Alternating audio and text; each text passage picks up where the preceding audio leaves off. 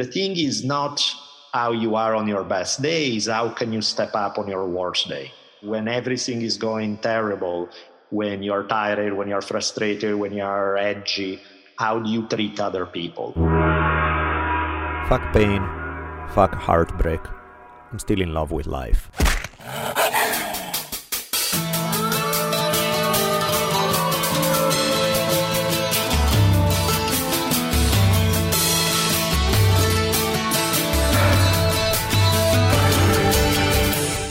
Multicultural headquarters of the future capital of the free thinking states of America known as Los Angeles, this is the Drunken Taoist Podcast. On this episode, it's interview time again, as Daniele's mom, Gloria Mattioni, joins us to tell us all about her new book, California Sister, which tells a fictionalized version of her own heartbreaking experience with a sister who had become completely unable to communicate leaving her to face impossible decisions, along with a great discussion of the writer's battle with the muse to find the right way to tell the story. It's good stuff. So here we go. And now, asking you all to spread the words that corporations are not persons, I'm Rich Evers. And my partner in crime, the savage philosopher and middle finger of the gods, Daniele Bolelli, as we invite you to lower the lights, batten down the hatches, and prepare to open your mind. For the Drunken Taoist podcast begins now. Welcome back, everybody. Another fine episode of the Drunken Taoist podcast, episode 243. It's unbelievable. But today, a very special guest who I'll allow Daniele Bolelli to introduce right now. Yes, indeed. My own sweet mother today is our guest. So before we get to that, let me thank Shore Design T-shirts for their amazing support over the years. I want to give a shout out to Dakota Pure Bison. Uh, if you want to check it out, there's uh, dakotapurebison.com and you get a discount code if you use HOF10 on their amazing bison related products. Delicious. Other than that, thank you to uh, the usual suspects. So we got materawines.com and Om Cellars for keeping the drunk into the drunken Taoist. Having said all that, I think there's a list of people who donated since the last time we recorded an episode. So let's Excellent. give a big thank you to. Let the pottering begin. Jim D'Amico, Joseph Lord, uh, Miguel Centano, Matthew Cromer, Lane Raper, Donald Chipwitten, Luis Pesquera, Yanni Linima, Jesse Rantakangas, Aaron Weisner, Clayton Payne, Carl Tench. Okay, Carl, I don't know how the hell to pronounce your last name. I'm guessing it's Tenchkov, something like that. Stephen McKee, Daniel Fischel, Frederick Kahn, Jonathan Waterloo, Ryan Marklin, Keegan Walsh, Stephen Notariani, Lisa Robles, Nick Zunik, Aistis Juska, John Vergara, Joseph Lord, Nicola Toni. You guys are superstars. Thank you so much for supporting us. That helps a whole lot. If you want to join this brave band of heroes, paypal.me forward slash dbolelli.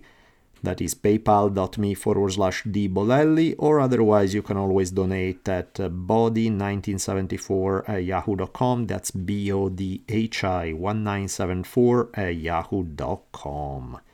Anything I'm missing? I would just uh, add really quickly that Kiva.org continues to march along. You guys are welcome to join in. $25 loans can help people out all across the world, and uh, we'd love to have you. Currently, we are up to let me look at my updated numbers here. I pressed the wrong button, but I'm going to find it. oh, yeah. The latest update. Over $210,000 raised by our own Team Drunken Taoist. That's just incredible. On our way to 250000 at some point. Over 7,000 loans. You know, this is something that's been going on for, for almost a decade now and always appreciated. And we haven't mentioned it in a little while, so I want to mention that. So I think that's about all I got. Sweet, on that happy note, let's jump into the episode.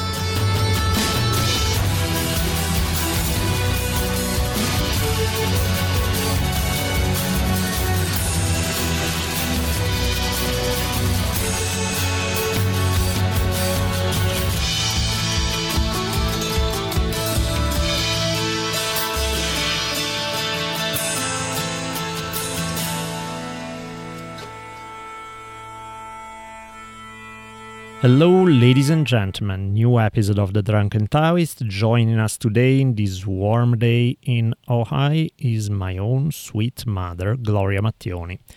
You were you were on the show with us uh, how long ago? In 2014. 2014, when we talked about a previous book of yours, Dakota Warrior. And now, nine years later, here we are and we'll jump into actually a book you recently written. Now is what about the one year anniversary of yes, your book? Yes, it has been published on September 15, 2022. Mhm. So the book birthday is coming up. Great, one year anniversary of California Sister. Now, unlike Dakota Warrior, uh, this is fiction. Dakota Warrior was non-fiction. This is a fictional book. Want to tell us a little bit about the book? Yes. Um, also because exactly the f- the two previous books that I published in the U.S. I published four other books before in Italy. In Italy, right? But when I started to publish in the US, actually I published narrative nonfiction. Mhm. Um, both books were narrative nonfiction. Then instead, I decided to write fiction because I wanted to write a story pretty close to my heart because it's inspired by real life and um, it's no mystery. I had a similar experience um, when my sister had brain hemorrhage in Italy and uh, I didn't want to write a memoir. Why my publisher and uh, the agent I consulted were pushing me to Mhm. write a memoir because I thought I really needed the distance. I needed to see things in a different way. And also, I don't really like to be in the spotlight so much. So, my own things. Because so, the distant aspect, you feel that like with um, if you're just talking from this happened to me, this and that, it's, it's kind of harder to. very hard very hard also because i think that in some way there is always uh, a part of us that in some way wants to be better of what we are Sure. so you kind of give a version of yourself that uh, It's since it's for the book, is a little bit Yeah. while instead i really want to bleed it on the page i want Right. to really to take out also the dirt the doubts the Yeah. uh, the wrong choices you know all this stuff and um, So having a character that's you but is not you makes it easier to right go there. and of course uh, it's not me because also i change a lot yeah, of of course, things but fictionalized. But for sure it's uh, some things are there yeah. and um, the other thing in the beginning i really wanted to have more distance so i tried to write the book as a screenplay the Mhm. story as a Yeah. screenplay um, i'm very visual so i always see stories uh, before putting them on page Mhm. before uh, i imagine them i dream about them i really yes i see the scenes one after the other but um, i started to write the screenplay and uh, when I did, I realized that something was totally amiss. And what was amiss uh, is uh, was the possibility to express the emotions of the person, the sister, who had a brain hemorrhage and so was brain damage, and her neurons were obviously not working, not Yeah. firing up. So her uh, capacity, her ability to think was definitely not the ability to think of a rational person if it was there, and Yeah, uh, maybe was not always there.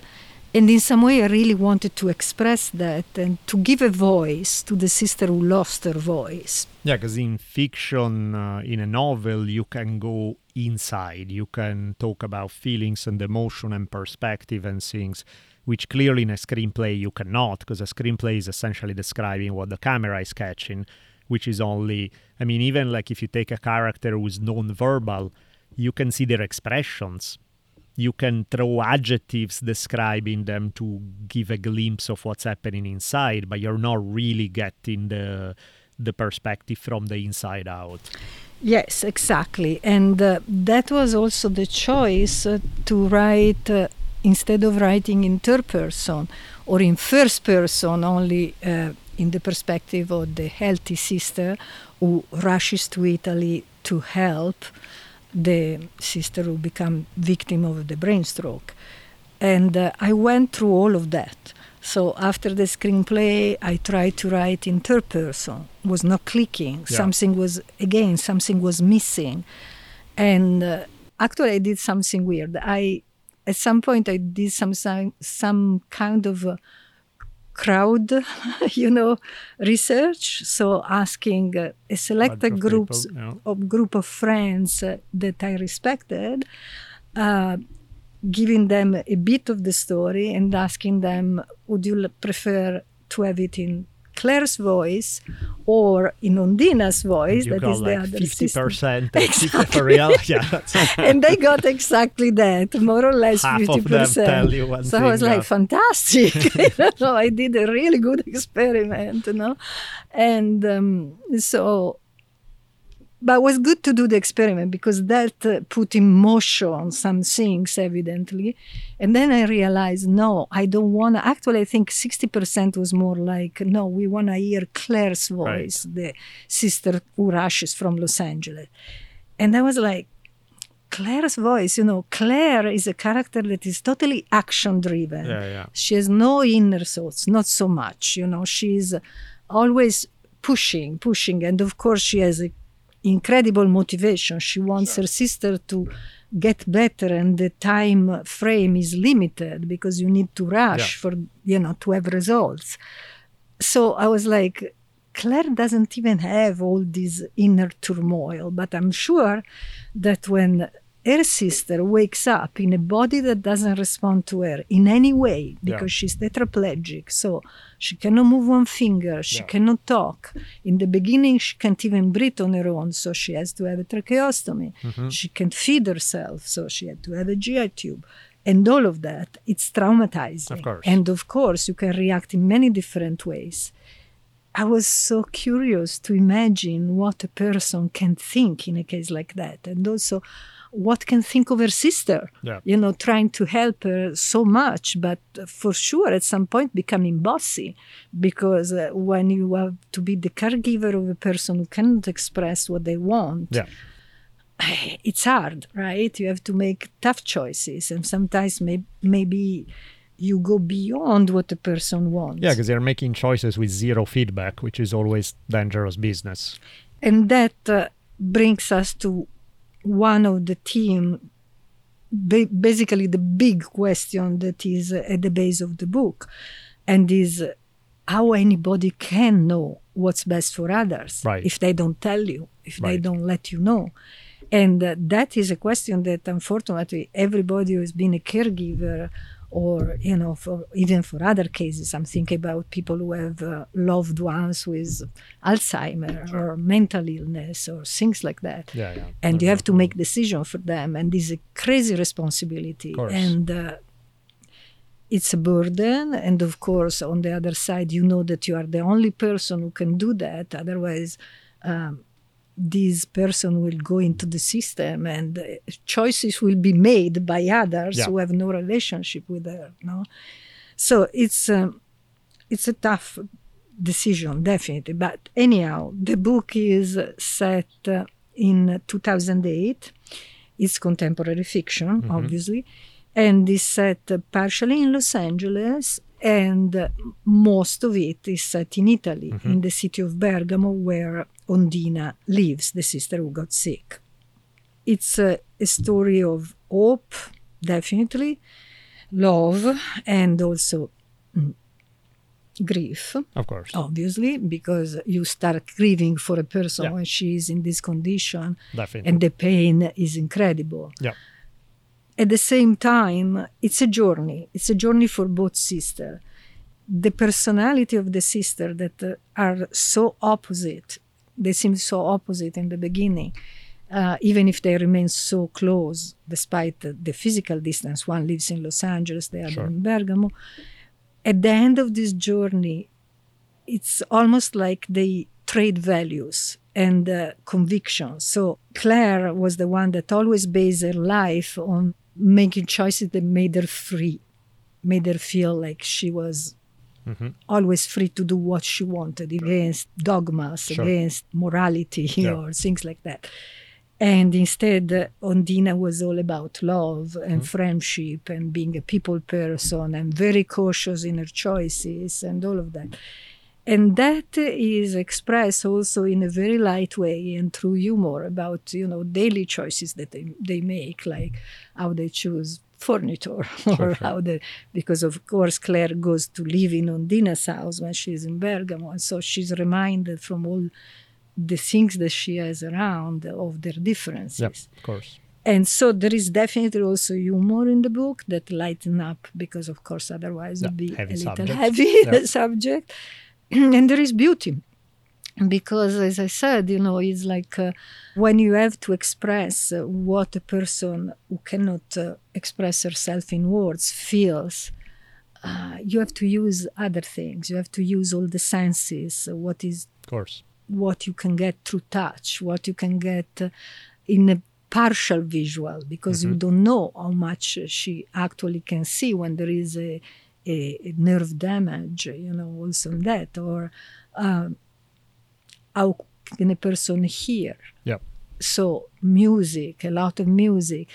Ondina used to be a songwriter, a singer-songwriter. So in the in the book there are also four songs that I actually wrote the lyrics, of course, not the melody, even if Isabella is starting Working to work it, on the yeah. melodies, and um, and all of that, you know, the beauty. I mean, just uh, the common. Uh, love for nature and uh, for wildlife, for uh, the colors of fall, or all of that.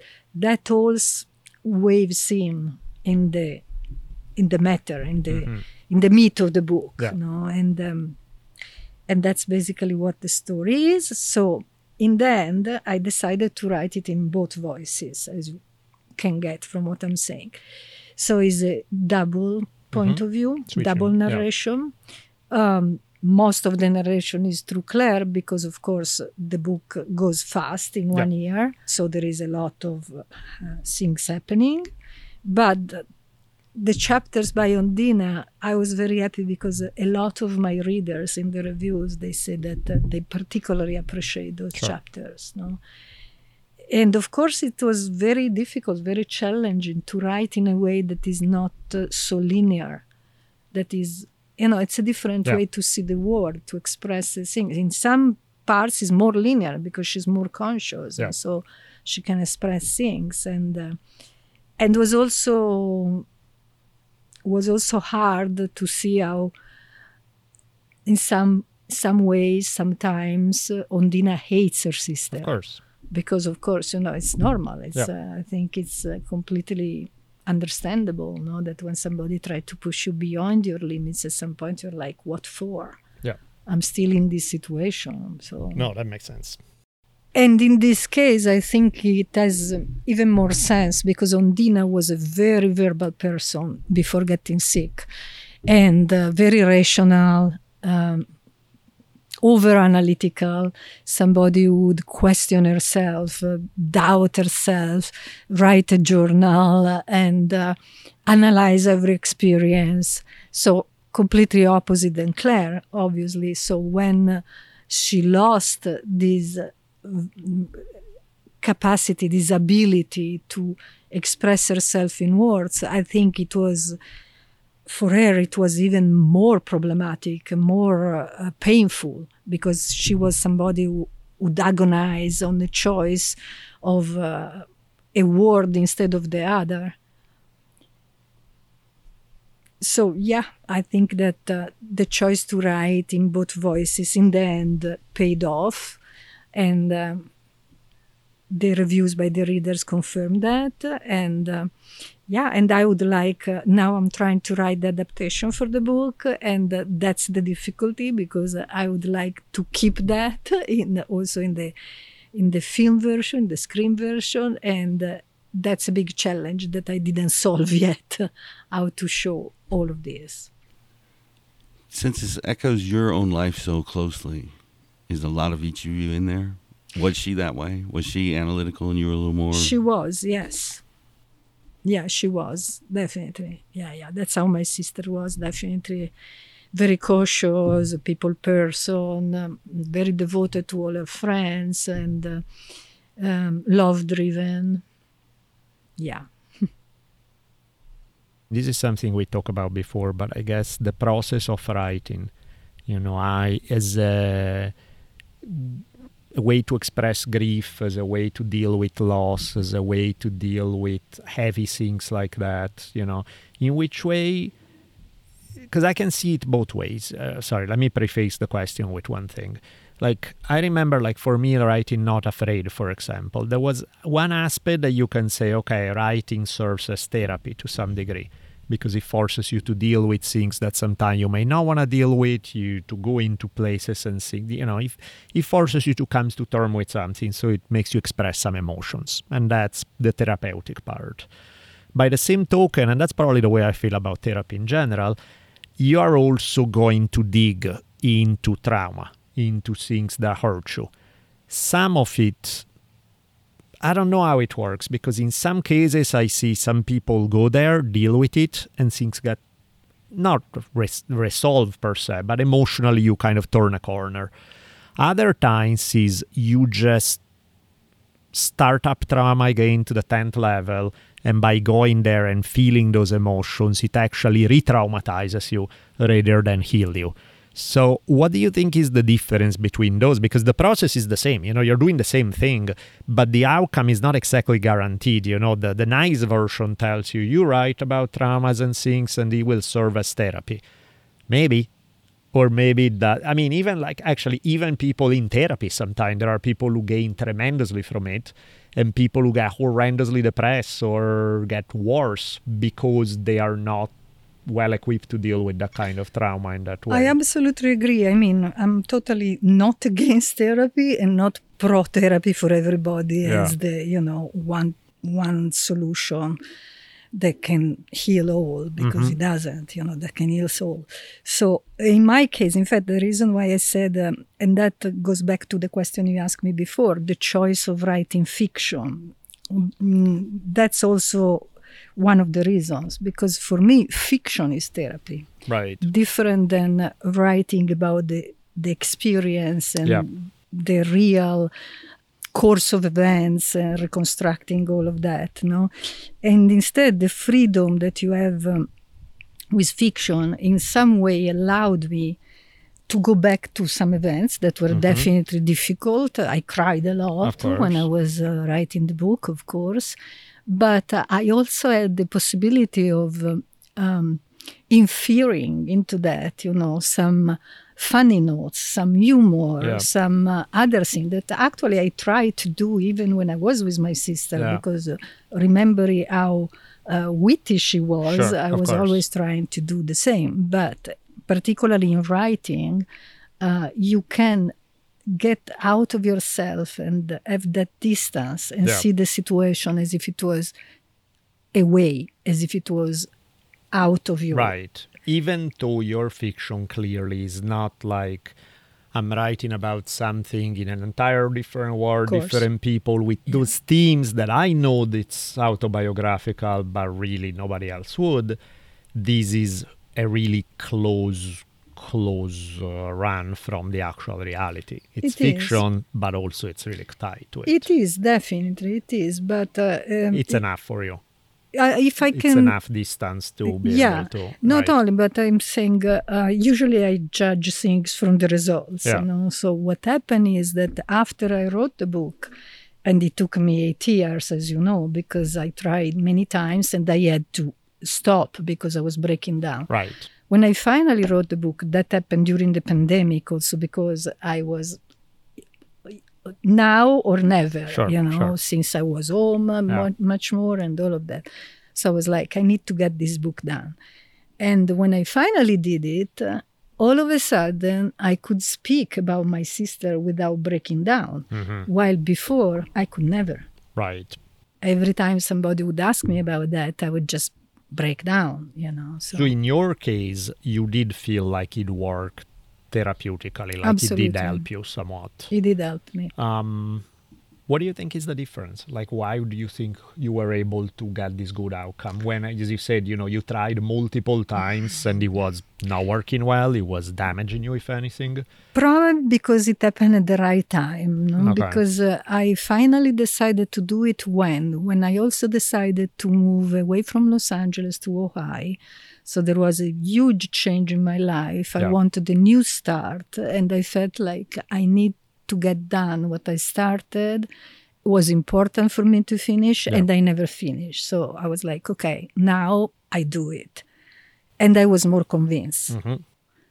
And so I think, yeah, probably he needed those eight Yeah. years to build up, you know, to get me to a point where it was therapeutical. I mean, it's interesting, I think, because the, you know, how many times do you start a process like that with results that don't work, and before you say maybe I shouldn't do it, you know, maybe it's not a good idea, and you know, you did it enough times, and yet, you know, try number whatever I don't know what try it was, but like six, seven, eight, nine that you go through the book. It actually clicked and they work. So it's interesting how that is. I think it also happened when I finally started to hear in my mind yeah. both voices. Okay.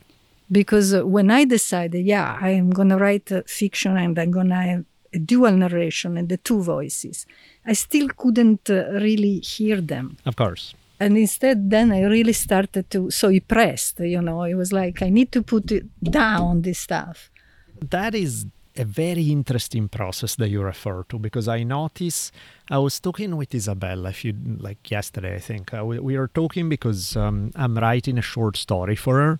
And you know unlike other stuff I've written like when I work on the Caravaggio book I was taking notes on it for years and years right? So clearly I know those characters like the back of my hand you know? There's a po- point where in this case, the short story, I thought about it two weeks ago. I don't know that character the same way. And it's interesting to talk about know a character because it's like, what the hell does it mean? You're making it up. What's there to know? But it's weird. It's like it's almost a shamanic process where you hear.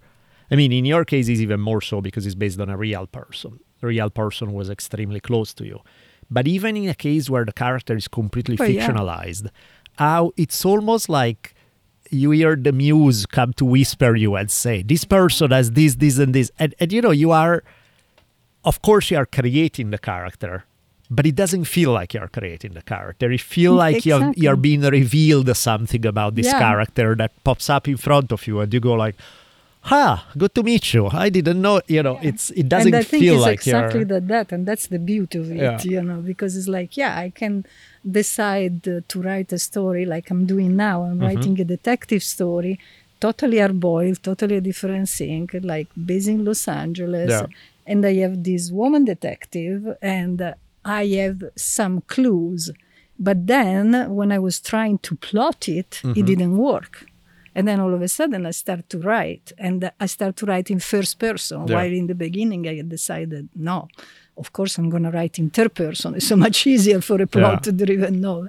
But no, instead all of a sudden it was like, no, she wanna talk, and I have no idea where she wanna go. I Mm-hmm. Sure, know sure. more or less the idea of the story, sure, but I didn't outline it yet. Because uh, yeah. she's driving it, even if it seems strange, no character-driven thriller, but that's how it is. Actors do a lot the same thing when they're getting characters together because they'll have a whole, they'll build a whole backstory. Uh-huh. Like the whole film may take this tiny little portion of time, but they need to know what they're drawing on. Right. Why they went crazy because what happened when they were Yeah, nine. And yeah, it seems yeah. kind of silly, but without it, you know, you don't. It's Yeah. just what you're saying. You don't know what this character's going to do because these sort of presets aren't Yep. there. Yeah, yeah, you feel no, and it's very interesting that you say about acting because especially in a movie, as you say, you're only covering this character from point A to point B, and it's a pretty fairly straightforward journey. But for an actor to really bring it home, they need to know more than what the screenplay is telling them in 90 Yeah. pages of action and stuff. Yeah. So it's uh, no, it's interesting. It's I have the exact opposite process as you do. I'm extremely outline driven. like I want before I ever write a line. Actually, that's not true. I may get some lines that come to me that may even be the inspiration for the whole story, and I'll jot down that one line.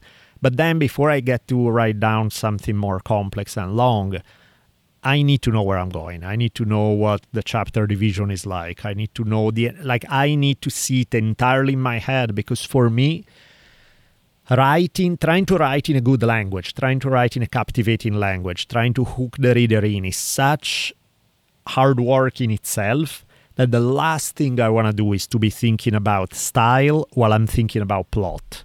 I'm like, no, I need to have the plot resolved so I can dedicate 100% of myself to just tell. Now I know the story, I just need to tell it in a beautiful way.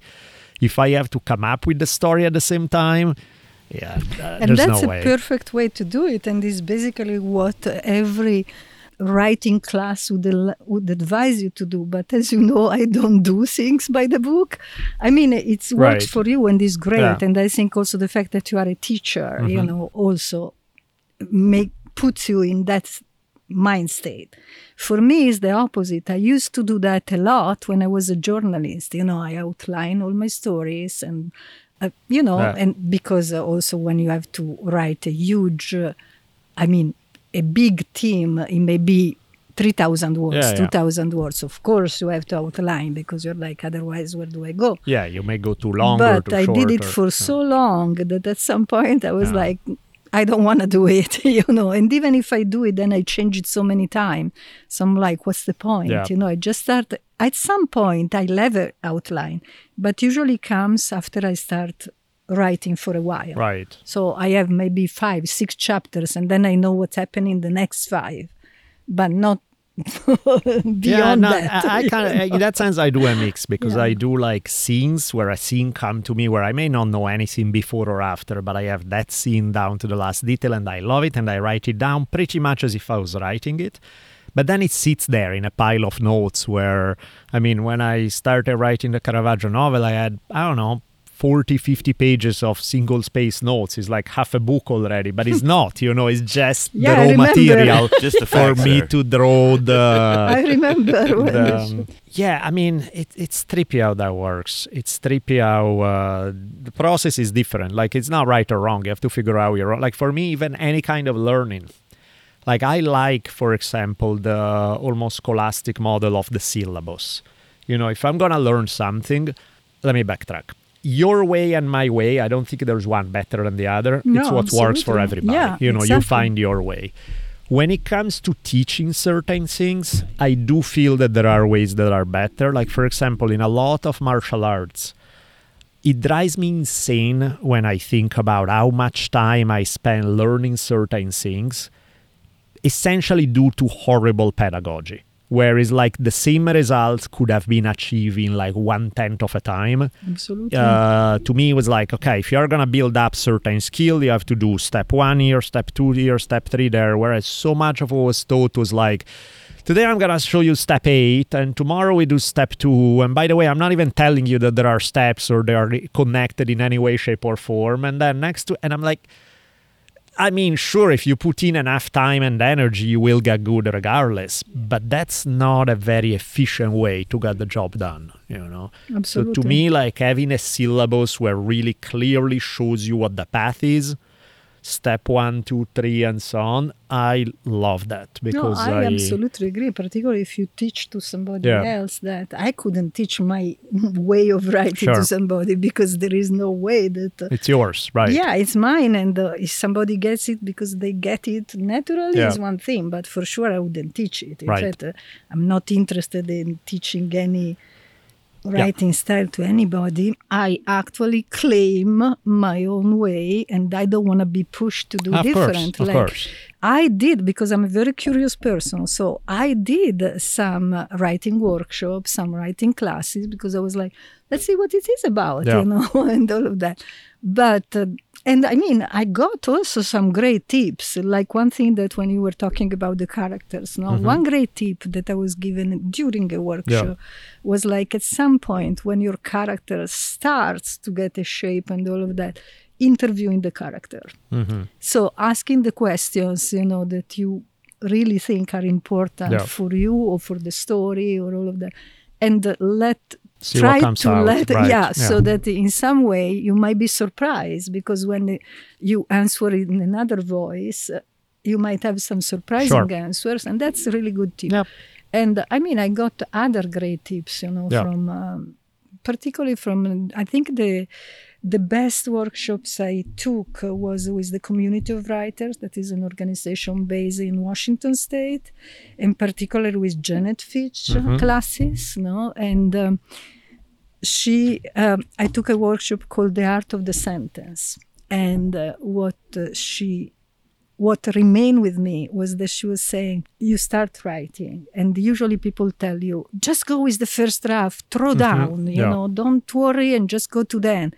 I can't. Me neither. because if i don't see something beautiful at least something in let's say that i write 2000 words. Okay in those 2000 words it needs uh, to speak to me with at least a couple of beautiful sentences Yeah. Beautiful you know that makes me Yeah, give me emotion Yeah. you know in some way. And she exactly said that. It was called the art of the sentence and she was like don't write the chapter write the page. And then when you arrive to the page don't write the page write the sentence. Of course not all the time otherwise it would take another nine years Yeah, to course, write another book. But uh, i think it's very good uh, good advice you know because it's like okay then your style Yeah. Starts to get by itself. Like I was told after I wrote California Sister, but even with Dakota Warrior, that I write a very lyrical style because I mix um, poems, um, songwriting. Uh, but I didn't mean to do that. It's not like I told myself, now I'm going to write lyrical style. It just came out also because uh, you I write, as I said, I'm very visual, but I also like music, but I also hear things, but I need the- to touch. I need the sensation. And Yeah. in this book, when you're dealing with a non-verbal person, how do you communicate? Of course. you communicate a lot through that Yeah. you know hearing music that can remind her of what it was together or massaging a person Mm-hmm. touching a person because talking and talking and talking is not going to take you anywhere Of course. you know? so in some way even this was experience when my sister was sick uh, seeing friends coming to visit some of them could be perfectly silent, staying there, holding her hand, smiling, caressing her, and she was relaxed. Yeah. You could see that she was serene, she was happy in some way. you Sure. know? And then there was oth- there were other friends who would come and they would speak non-stop, you know, telling her everything that happened in their lives Right. and all of that. And I mean, that's okay, but of course, you know, I was like, okay, you know, Yeah. maybe It's a different way. Yeah. different way. But of course, you let people do what they can do, you know. And those people were the ones that at some point they didn't come to visit anymore because they couldn't take it, you Yeah. know, because the fact that they didn't have somebody answering their talk Yeah. was limiting the communication. Of course. Yeah, that's rough because if somebody's clearly so relying on communication, I mean, in some ways, sweet because they are trying to act like nothing changed. I'm still gonna share what because that's what they know how. And I mean, yeah, that's what they know how. It applies to everything, you know, writing, communication, interpersonal communication. Like in the writing one, one that drove me crazy. There's a guy we had him on the podcast actually a while back, uh, Ryan Holiday. He has a thing. Uh, don't get me wrong. He does great things. He so it, this is not a criticism of him. It's just there's a sentence of his that I find like yeah, it's not how it works for me at all. He has a, I forget exactly how he phrased it, but there's something along the lines of uh, you know the first draft of everything is trash. And so is the second, and so is the third. And by the time you get to the fifth, I forget the exact number, but something, right? So he's a believer on first draft is crap, you just do it. Second, dra- and to me, I'm like, and again, I'm not using it as a slant against him, but I'm like, maybe your first draft is trash because you know I spent forever on my first draft. So to me, and I get it because somebody, for them, it may be trash, but not in a bad way. Maybe trash because they need to just throw it all out there. Yeah. and then they will think it through and then they'll clean it up and then they'll add the style and then they do all that. I do all that before. And again it's not a better way or a worse way. It's just my way. To me it's like once i finish the first draft of course there's need for editing and cleaning up and thinking things but that's like 10% is left. You know, I'll change probably 10% of what I've written. I changed much more. I mean, I went through seven revisions Yeah. of the novel, but um, not because the first one was trash. Mhm. I mean, trash, of course, Sure. is way to Sure. say, but it's the truth. Is what every every writing teacher tells you to do. Throw it down. And I'm like, no, I don't throw it down Yeah, because I don't feel good about it, you know. Yeah, that's what I mean. Is like you need to find a system that works for you. There Yeah. is no system that's good for everybody in that way. I mean, it's like one of our favorites, Tom Robbins writes. Uh, he would say that if he wrote one great sentence, he was Yeah. happy It was a for good the day. day. Exactly. Yeah. You know, it's like And not by any chance, Tom Robbins wrote a book every three years. Even Not more. Even more. More or four or Not like yeah. now that they tell you same thing, you know, the push to, no, you have to write a book every six months, publish a book every six months, because otherwise you're going to lose your readership. And I'm like, if I lose my readership that- because of that, I lose my readership. and beside that, with the money that you make from books now, unless you are writing Game of Thrones, yeah, you need to write every three seconds because you're not making enough money to sort of to live on. So you do need to have that kind of thriller writer thing. There, they pop But out that's exactly three books what a year, and you're I like, mean, the reality is on Amazon last year there was four millions new titles. Jesus Christ. four millions okay so of course the competition is huge Yeah. right because people have that and most of them no let's say not most of them but a big part of them are uh, authors and publisher put them out even when they are just new Yeah. for free or 0.99 kindle or Yeah. kindle unlimited or things like that so people don't even buy books Sure. no?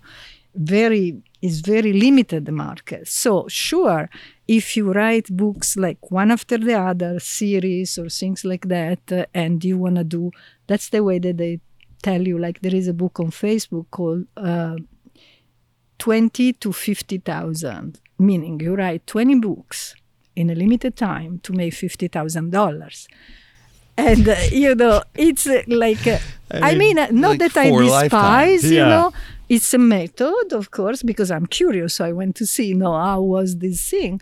It's a method, sure, but am, am I interested in that? No. Not at all, you know, because I do write because I love writing. Yeah, I mean it's that's my passion. the that's the assembly line model of writing, which is like, come on, man. And you know, there are people. I mean, there are people who do that to a high level where they can do it. well. Like, think yeah. about like Stephen King or something. How Yeah. many damn books has the guy written? I don't. I'm actually curious. I'm gonna look it up as we speak. It's got to be in the 80s But by like, now. yeah, I mean, it's an insane amount. An insane And, amount, uh, even because he didn't start so early. So he's not the kind of write. I mean, don't get me wrong. He's a great writer. He's not the kind of writing that I like. me neither, but, But- I respect him Exactly, because I mean, uh, his books are intense. Yeah, uh, no, They are- totally. He does great stuff. But yeah, it's for most people.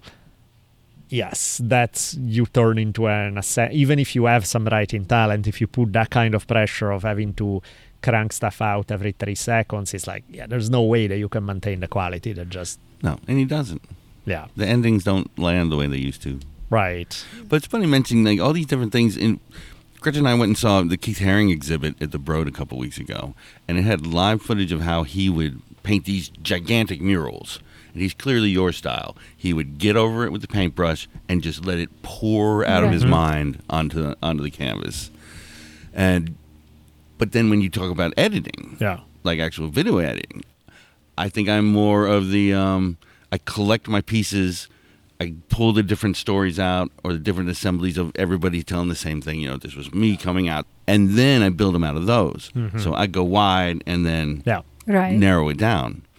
But you could also be pretty freeform with that, uh, pre freeform if you wanted to as well, and just sort of grab the ones that really zung you the most and just sort of let it tell itself. What I do is a very different method. When I started to get some shape, I use a storyboard and I move the scenes. yeah. So it's very graphic, very visual. Yeah, no? yeah. So I put a big board so on the important. wall, Yeah. and then I start to put scenes there, Yeah. and then I move them, and then in the end is a horrible graffiti. But that's okay. I mean, that's a part stuff. of it. That's sort of the entropy of the whole thing. Like once you get those storyboards, because then my cards get torn in half because this is actually two stories. This is A and B. Yes. These will, and then when you can get somebody or four or five people telling the same story, now you really got something going. Yeah, exactly. I'm wondering about the the, the, character who has lost her verbal. Is, is she completely aware inside, just unable to communicate? no, um, it, it it depends. Okay, so she go- is. she goes back and forth. Also because when she does some progress in the beginning, she wakes up, but then there is some trauma in the hospital, uh, so she moves back. You know, in her. And uh, same thing when there was some progress and she in some way believes that she can get better she's more conscious you know even if she refused to talk to the doctor to talk to express to the doctor to answer their neurological tests that are by the way ridiculous you know like people coming in and getting out of the room in five people in 30 seconds you know and that's the Just eat your neurological test. oxycontin, you'll be fine. so Pretty much. the Ondina, the character who's, uh, who, who has this brain damage, she space out in the case. She doesn't want to see them. But with the sister, instead, she answers, you know, she communicates. She, not always. When she is disappointed and she doesn't believe in all that her sister tries to pump her up, you know, telling her how better she will become and all of that, she space out also from the sister, obviously. So she's definitely in a locked in syndrome, but many times the doctors uh, classify her, classify her vegetative state. And that's also the the heaviness of that, you know, like when a person is really like in a um, really like in a bowl, in a glass bowl, no, and can't break it. So has no actual awareness of what's going on around her, other than she can be gotten to by touch. Well, and when you do have it, you can communicate. You communicate. can't do anything anyway. Right. So suddenly you pop in and you're It's very present, painful, and exactly. you're like stuck. You're popping in your present and you realize that you can't move a finger, that you can't, you know, because tetra, tetraplegia is like that, you know. So you can't move, you can talk. And, uh, you know, even if you make some progress, at some point Claire takes her home and does a lot of physical therapy you know, with her at home and all of that. So she's able to put her on a stand. And things change a lot when you are in the vertical position on your feet and all of that. So, of course, there is progress, no? but then maybe a bronchitis brings her back with fever and all of that. And all of a sudden, being in that state, she only probably feels that she's going down. Gee, I don't know what would be worse because we chatted in the past about these kids that are in these permanent seizures. Right. Can't move, can't do anything. They are completely aware of everything that's going on. That's so the terrible. input's there, but no capacity for output. yeah, no, it's that monstrous. might. But this might even be worse, where you switch in and out. Yeah. yeah, yeah, Yeah. No, it's it sucks. I'm not looking forward to either. No, definitely. Yeah. And I think that's one of the things that, in fact, I mean, it's hard enough when somebody has their own ability to express themselves because clearly what you want when you're severely compromising one way or another shifts over time. There are moments where like, the hell am I doing this for? Let me go. There are moments where you're trying to fighting to stay and do this and that and the other. So, let alone when somebody can express themselves, but when they can't, it, it's really hell in terms of even figuring out what's the right thing because there is no right thing. You know what I mean? It's like it's that person, the only person who can make a call about anything is you, And that person can't answer. and that person can answer. And so, of course, that's And that brings us to another theme in the book that is the underlying theme that is the right to die with dignity. Because, of course, in a situation like that, you know, um, you question yourself if you are the caregiver, if Sure. you are the, the caretaker of this person, if uh, what this person really wants, you know, what she would choose if she can choose on her own. And uh, that's a terrible responsibility. And uh, at the same time, it's really, of course, it's a super tough choice, but it's also a very difficult choice to separate what you want for her Of course, you And- want her to get better. what you can interpret, you know, uh, and how do you interpret, you know, and sometimes you can interpret, but maybe you don't want to see it, you know, because you do, you don't want to let go, you know, and so this is uh, the theme. But then um, going into what the reality is about the right to die with dignity, the situation is that this story is set in Italy. Italy is a Catholic country, and uh, the health system is heavily dominated by religion. Because, just to say, in hospitals, basically, I think 80% of the nurses are nuns. Many times maybe not in all the public hospitals, but uh, like in uh, private clinics yeah. and all of that, that are still part of the health system. Sure. Because I mean, in Italy, first of all, there is uh, universal health, no, so. Um, different that in America, you have a right to health assistance without paying health insurance. Right. So the public system works. Of course, there are long lines and all of that, but there are also in the United States. So the problem is then there are private clinics because if the um, if the public system cannot guarantee, like, let's say, rehabilitation. No? Of course, when a person doesn't respond quickly, so maybe they give three months of rehabilitation. At the end of those three months, they're like, okay, she didn't improve. So we're sending her to long term. Long term, that is like, you know, basically. They don't do anything, right? Do nothing. Maybe you see a physical therapist once a week for half an hour for the rest of the time you're left there on a wheelchair abandoned you know and uh, yeah sure they clean you up you know maybe but that's all. So over there too is not like an ideal situation but there is at least there is universal care and some help because when you're faced by a choice like that okay to leave a person a young person and in a place like in long-term care when there is no chance that she will improve, um, they actually try to tell you to take this person home. But how can you take this person home if you don't have the structure? Yeah. Know?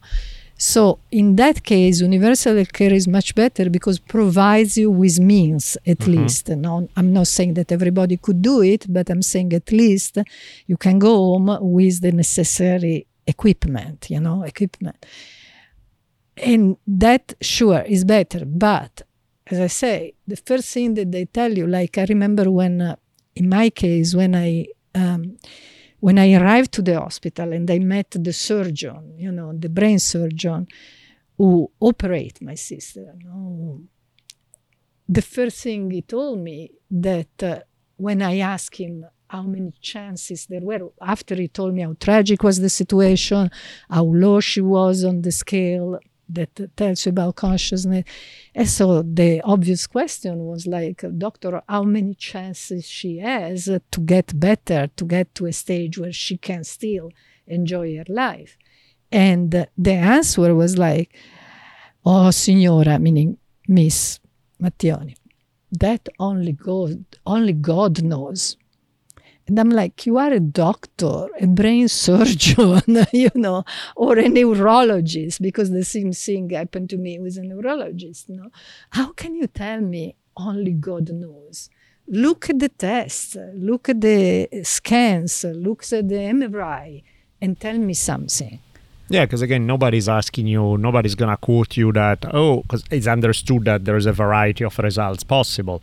But give me at least a vague sense of exactly not that i was gonna yeah. hold responsible no, if of course. tell me oh that's their know. fear. They don't like to give odds. Of course. Yeah, yeah well, you told me there yeah, was yeah. one millionth of a chance and didn't come to be. Yeah, yeah true All but in that just to tell you when i uh, came over here when my sister was getting better and so i came back to Los Angeles and I went to have an interview with a stem cell um, researcher, doctor and researcher in Mission Viejo, that doctor, I brought all the scans, all the MRI, and all of that.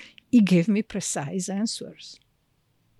He told me what yeah. uh, we could achieve if I was able to get her here on the plane, and uh, at what point she could arrive after that time because of course when you're talking about brain damage time is a very important thing so if somebody doesn't uh, wake up from a coma in a certain amount of time there are many less chances that then yeah. this person could be whole same thing with rehabilitation neurological rehabilitation when your neurons are not uh, used to work, you know, it's not like after 10 years all yeah, yeah, sudden. suddenly kicks in, of course. right? Yeah, So, no, definitely. Yeah, that's rough. That's and in Italy, Italy, 'cause- exactly, last thing, the right to die with dignity is not existent completely. Yeah. Like there is no way. It doesn't matter if the family get together or, uh, you know, But I mean, when you think all. about it, in most places in the world, it's still terrible in that regard. True. It's but in the uh, United States, there are There are a few cases There where there's more room. states, I mean, Definitely more than uh, 20 years ago or something. exactly. Because 20 years ago, even in US, was Yeah, and if somebody's interested, there is an association actually called Compassionate Choices, Compassionate Choice, and they do a fantastic work. And Right. they, if you write them, they tell you everything about your state and uh, what you need to know. And there are a not a majority, definitely, but I think 11 states by now that allow, you know, a compassionate choice. But this isn't pulling the plug. This is full on euthanasia to shut down somebody that could go on. yeah, Exactly. Yeah. Because the problem is uh, is not to recognize. I mean, if you are um, uh, terminal cancer, there is absolutely nothing to do. That's considered a possibility, right? Right. But if you are a situation like that, instead, they're like, well, the the heart is still beating. She breathes on her own, right? Who cares? So there's if no- right. Never mind that there are cases where even the pulling the plug is heavily. Oh, absolutely. Oh no, But- that's not an easy but one even, but especially when it's not just a matter of pulling the plug, it's just that you don't have a life anymore. And uh, but yeah, no, that gets pretty terrible. And to me, that's one of the things I've always been pretty hardcore about. Because to me, it's like everybody should be able to make their own choice. Now, even in a case where clearly somebody cannot express their voice, well, then there's somebody else, family member, who can choose for them, and that's why you know direct. Uh, advanced directives are important where somebody else can make the call for you because at the end of the day there can be no institution no state no nothing that decides Exactly. for you when it comes to these things. It's like i mean i'm even like i always hear people and i get it it comes from a good place but i hear all the time people who are uh, if they hear of anybody who's want to kill themselves for any reason they are like think about how great life is and that kind of stuff right? And i'm like maybe maybe not you know? What the hell do i know what it means like what it means to live in your body to live with whatever problems you have to what i my standard answers anytime somebody and it happened a few times that somebody clearly expressed that they were planning to kill themselves has always been i get it. I mean i don't because of course it's your stuff but i i can respect whatever.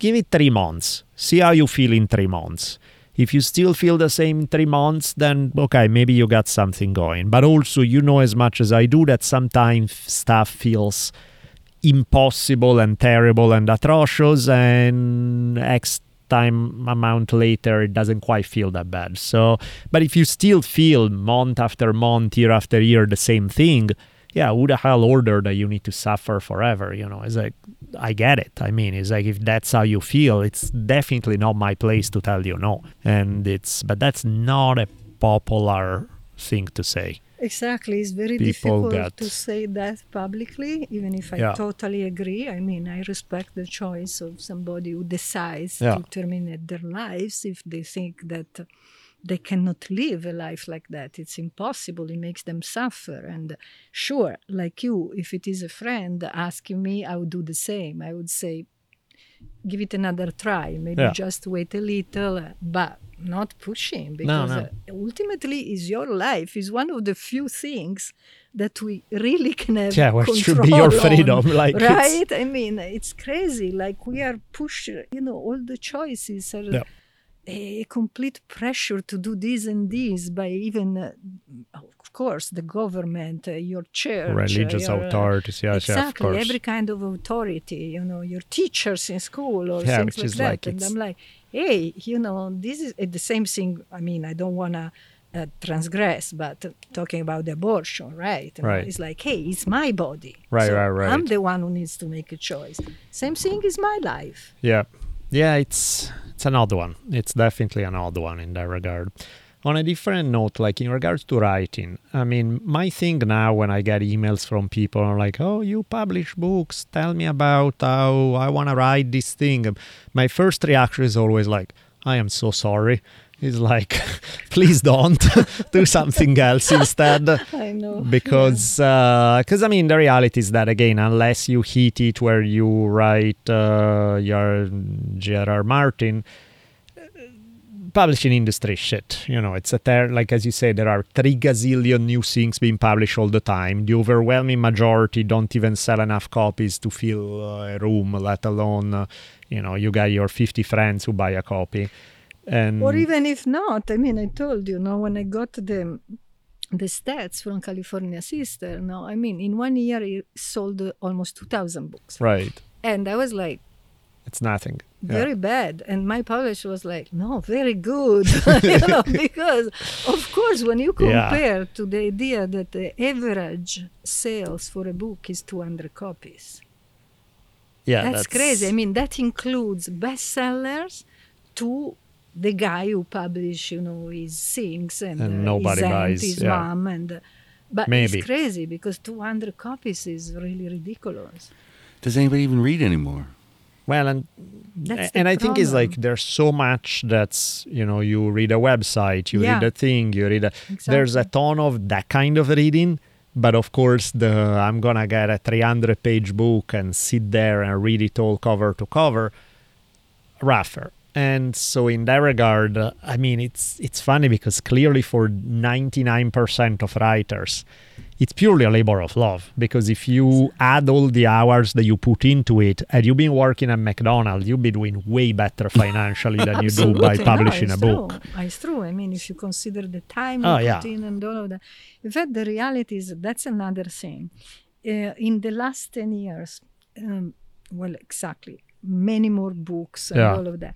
What happened also? What happened is that uh, the age of the authors grew exponentially because what happened is people who retire and uh, they always had this idea Wanted to this write a dream book of and- writing a book Yeah. That is fantastic for them Sure, sure. because of course they can write a book and meanwhile they have an income coming Yeah, in yeah. from other things no i mean i wrote my books all the time because i had an income coming from my journalism Sure. otherwise i couldn't No, do it no i would definitely not survive on my books even when the publishing industry was much better Yeah, because, of course. i mean i started to publish in 1996 and was definitely a different environment Yeah, yeah. but uh, yeah you cannot do it you know you can survive just um, No. Doing books unless you do like 20 books for $50000 as i was saying you know that you write basically a book every three months you know you publish a book every I mean, it's like what I did uh, on the Warrior's Path, which was by far my most popular book, and it's considered a super success. A way, again, Right, super success in relative terms. And I think it's like I look at it, uh, and it has been now. It's actually 20 years now that has been published in US, and I think I made I don't know thirty thousand dollars, which is a lot for a book. But then when you Not break it down, years. it's like it's about a thousand bucks a year. It's like okay, nice, thanks. It's uh, uh, it's not exactly. yeah, the good thing is that it's not like you kept working for 20 years. No. so that's good, you know. but meaning, you know, in terms of income, But if it's it not was that it that, came it all in the first good. year. I mean, uh, it's yeah, spread if- over. True. Like if you are to think about uh, making a living on it, I would have to write about 30 of those books a year or something like that. You know, where you're like. Uh, no, not even. Yeah, 30 of those books a year, I would be making. Uh, $30,000. I lost the math, whatever. But in any case, yeah. Well, that's why those movie writers are so desperate to get you know some sort of thing off all these streaming deals. yeah, yeah, of course. because they're just going to be robbed. Yeah. They've already been robbed. Yeah. They get robbed over and over again. No, in fact, it's a strange, uh, it's a strange gig. It's a strange gig. That's why, in fact, you know, even if you, let's say, with music, you know, everybody's pirating left and right, books. Most people start pirating PDFs and things. You know, think about. I mean, I'm not gonna make the moral preaching to anybody. I'm just saying, like, think about which ones you're pirating. You know, are you pirating somebody, some author who has been dead for 50 years? Pirate away. You know, there's just. But if you're talking about probably a writer who's not J.R.R. Martin, who's not sitting on millions and millions of dollars, you even if you end up pirating the book, you finding their website and sending them five or ten bucks saying i enjoyed your book here is a donation is probably more than they make in you know it's like reviewing the book doing things yeah. that even to so that's why to me is like even yeah you pirate a bunch of music i get it just everybody else does but like I remember there was a group of ladies who later became actually pretty big, but like they were singers from Georgia, not as Georgia, U.S., Georgia, mm-hmm. the country, and uh, and I remember, you know, I couldn't find the thing to download their stuff on their website because it looked like crap back then. I found it as a pirated YouTube type of thing. And then I, but I found on their thing the donate button, and I sent them ten bucks for yeah, a song exactly. because I was like, you yeah. know these are people for whom 10 bucks make a difference right. not like yeah. uh, the multi-million dollar and author even so if you don't want to do a monetary yeah. you know token you, yeah. don't want to do a donation. which you should if you're you should, grabbing if, stuff exactly. from living people no maybe. i agree and it's a good way also to show appreciation and all of that but if you want to support an author there are so many ways oh, that totally. don't cost you a dime you totally. know i mean you can on social media you can put i read this you know and uh, even if it's not a review you don't feel like doing a review put a photo of yourself with the book yeah, know, yeah. or something like that those are great ways to support sure. somebody. Well, speaking of reviews, someone's got a 4.6 on Goodreads with this book. Not bad. That's my favorite Not place bad. to the learn about thing books. is that uh, it was 4.8, and then, as always happens, somebody put a rating of one.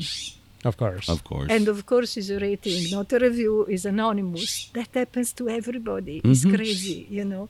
And so immediately it went to 4.6. My favorite are the ones who put a rating on one and write a review and tell you this book was amazing, it's my favorite thing ever, and they clearly click the wrong button oh. where they were meant to put five and they click one, yeah. and you're like, that can happen too. Yes, yeah, yeah, yeah, not to me, it didn't happen. It happened yeah, to have the this, uh, anonymous uh, rating that is like somebody. There is no way. It's like when you when you read the products reviews that some sometimes you go crazy because yeah. it's like 4.8 and you said fantastic and then there is like 3% one right. you go to read them and it's like okay somebody has always of course no i mean that's you know? that's a given that's yeah. always that's somebody's joy in their whole life yeah, yeah. go around shitting yeah. on things to make themselves no, feel i was fortunate i mean i have more than 100 reviews from real readers and you know they're good i never had a review that is bad never under four Nice. You won a bunch of awards for the book. That was I awesome. I won 10 awards. That was yeah. totally unexpected, you know. And uh, yeah, I won't go into enumerating them. That is pretty boring. If somebody's interested, just go on the Amazon page. Right. and some of them are listed. Yeah. But yeah, awards don't make you don't make books sell. Sure. But they are, you know, good recognitions. So Sweet. Anything else you want to throw out there? I think we're done. Cool. So you guys check it out. We'll put a link in the episode notes. The title of the book is California Sister. You know the good things to do. Uh, write reviews, uh, do all the good stuff. And if uh, they want to follow on Instagram at gloriamattioni.com, I'll have uh, for his for the book's birthday, I'll have a giveaway of some signed copies. Sweet. Awesome. Cool. Thank you so much.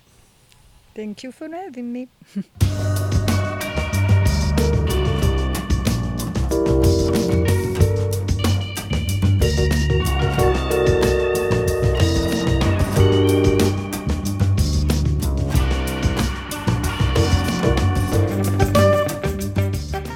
Well, the Funky Music Beats one thing. That's the end another fine episode of the Drunken Taoist podcast. Now, that was just plain fun. I loved how it got into not just about the book itself, but writing and all the intricacies of that. A pretty fascinating conversation. I think folks are probably dug it. I hope so. That, uh, you know, my own sweet mother doesn't just show up for any reason. So this is, uh, this should be a good one. I hope you guys enjoyed it. And on that note, I want to wish you all a very good day. Yeah, be safe, everybody. We'll see you soon. Bye. Would you like to hear a terrible story? Yes, always. One day the rod shall teach you. What have we learned this week? Be calm, be kind, be brave. Yep, words to live by. See you guys. D B O L E L L I Good shit. R I C H I M O N, and the numeral one.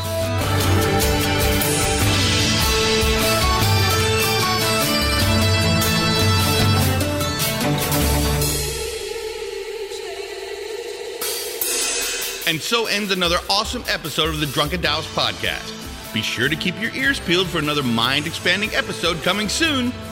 We'll be tweeting you as they come out. You can keep track of Daniele at D Bolelli. That's D B O L E L L I. And you can find me on Twitter at Richimon1. R I C H I M O N and the numeral one. We'll see y'all soon. Woo!